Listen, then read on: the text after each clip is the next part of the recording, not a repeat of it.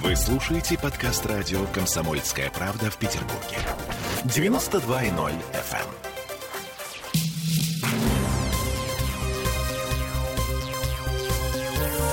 Темы дня.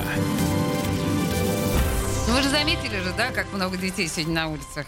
Вот мы не сразу поняли, почему. Это я, Олеся Крупанина. А потом узнали, что в Ленобласти еще и алкоголь сегодня не продают. И как поняли, 1 сентября, 1 сентября сегодня, а это я, Сергей Волчков. Так, в Санкт-Петербурге за парты села почти 551 тысяча школьников, среди которых 64 тысячи первоклассников. В детские сады пошло 293 тысячи детей, в колледжи, техникумы и лицеи 109 тысяч студентов. В общем, врут те, э, кто говорят, что Петербург город пожилых. Молодой город во всех смыслах этого слова. Ну, а Смольный, между тем, уже готовится к следующим учебным годам. Планы у администрации грандиозные. Послушаем, что сказал сегодня по этому поводу губернатор северной столицы Александр Беглов.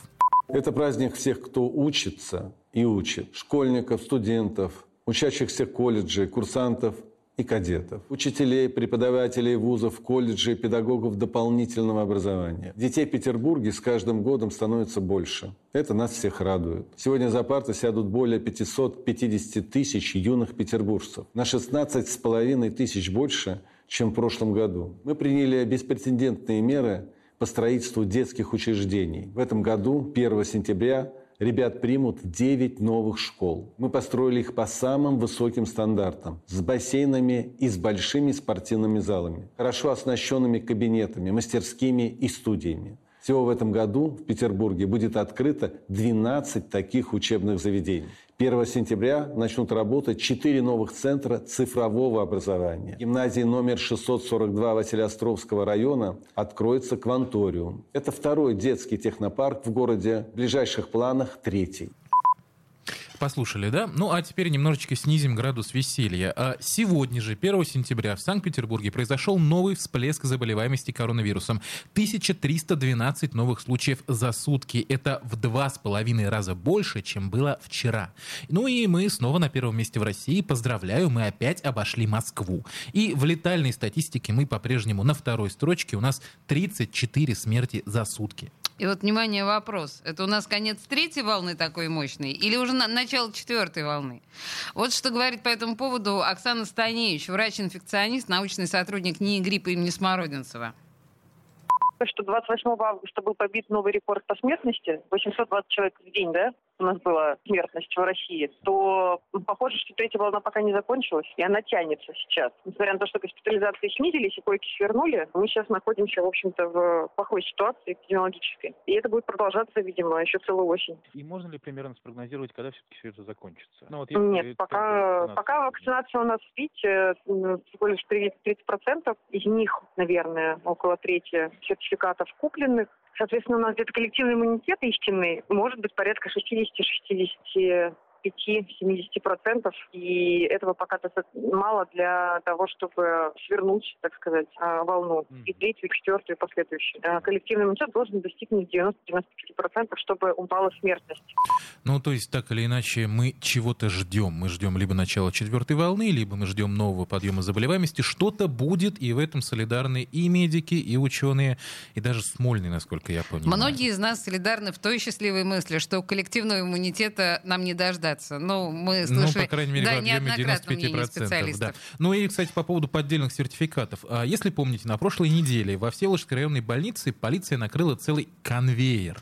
Там в том числе нашли базу на 1600 клиентов. Они заплатили по 12 тысяч за то, чтобы сведения об их прививке липовой, внесли на госуслуги, а саму прививку не делали. Ну и, в общем-то, по предварительной оценке следователей, примерно треть сертификатов, которые там оформляли, во Всеволожской райбольнице подделка.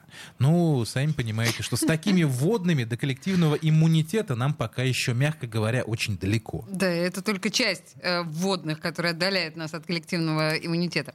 Теперь э, давайте вернемся к школам. Дети вернулись, и дети будут болеть, естественно. Вопреки распространенному мифу о том, что дети как бы не болеют коронавирусом. А кто-то еще верит в этот миф, да? Очень многие, я тебе хочу сказать. Так вот, а, слушаем зав. отделением для детей с ковидом педиатрического университета Светлану Баннову. С учетом того, что у взрослых появляется как бы иммунная прослойка, то естественно, что на первый план у нас сейчас выступают дети, потому что, к сожалению, нет специфической защиты в детском возрасте. Естественно, что детки, можно даже сказать, стали чуть-чуть поинтенсивнее и почаще болеть. Ну, тоже как бы это, как называется, волнами и эпизодами. То бывает побольше, то бывает поменьше. К сожалению, специфических симптомов нету. Это все начинается как банальная острая респираторная инфекция. То есть это может быть заложенность носа, незначительное подкашливание, это повышение температуры. Все зависит от возраста. То есть если ребенок более старшей возрастной группы, то естественно, что он может как бы понять, ощущает ли ребенок запахи или нет. Потому что более маленький ребенок, он, соответственно, как бы не сможет сказать, ощущает он их или нет. Поэтому это такой как бы 50 на 50 симптом.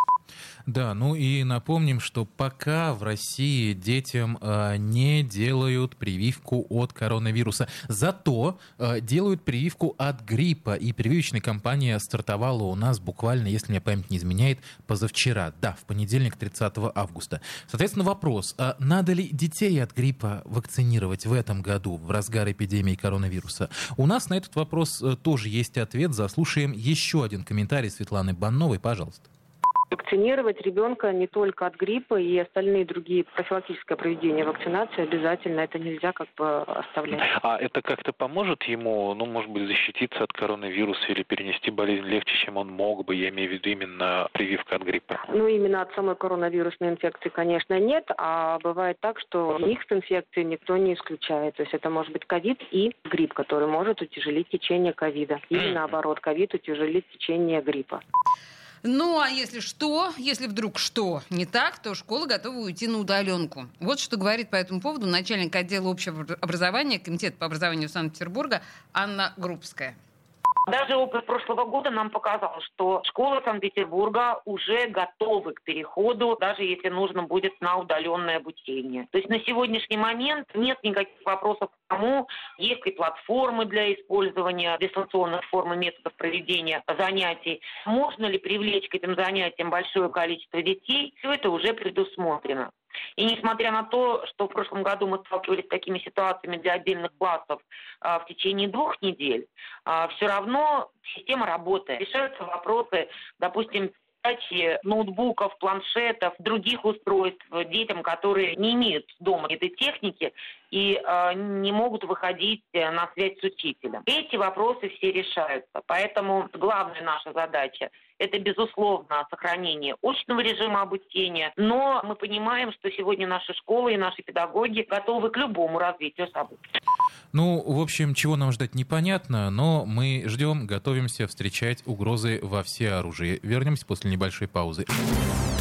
Темы дня.